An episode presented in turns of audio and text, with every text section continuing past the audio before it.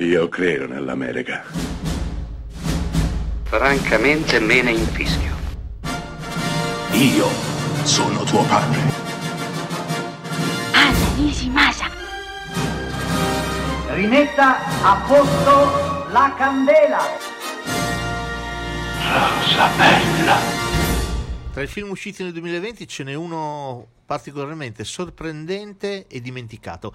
Sto parlando dell'uomo invisibile, ennesimo remake del vecchio classico anni 50 con Claude Rains. Beh, qui siamo da un'altra parte, intanto dal tipo di produzione, siamo in, casa Blumhouse, la casa di produzione di Jason Blum che ha prodotto fior fior di film a bassissimo budget che hanno incassato tantissimo.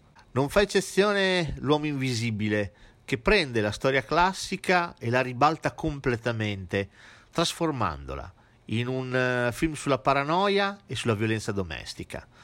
Qui il protagonista è una donna, una donna che ha un fidanzato ossessivo, gelosissimo e violento.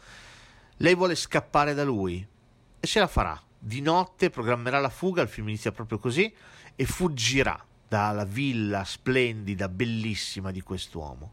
Beh, da lì a poco si verrà a sapere che il suo aguzzino si è suicidato perché non poteva assolutamente reggere di essere stato abbandonato. Da quel momento la donna inizia a percepire una presenza, una presenza che la segue ovunque, anche in casa propria, anche nella propria camera da letto. È un'impressione, è un fantasma o è qualcosa di diverso? Va da sé che nessuno le crederà ed entrerà nella spirale di paranoia che la porterà addirittura a venire rinchiusa in un ospedale psichiatrico.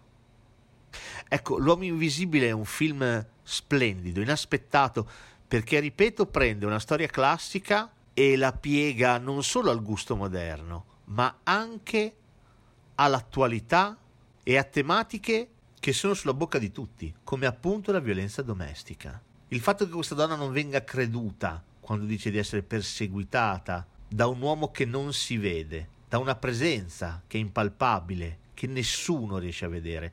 Assomiglia molto alle grida d'aiuto di tante donne che cercano riparo e salvezza da uomini che apparentemente sembrano buoni, rispettosi, docili, ma che in realtà sono lupi.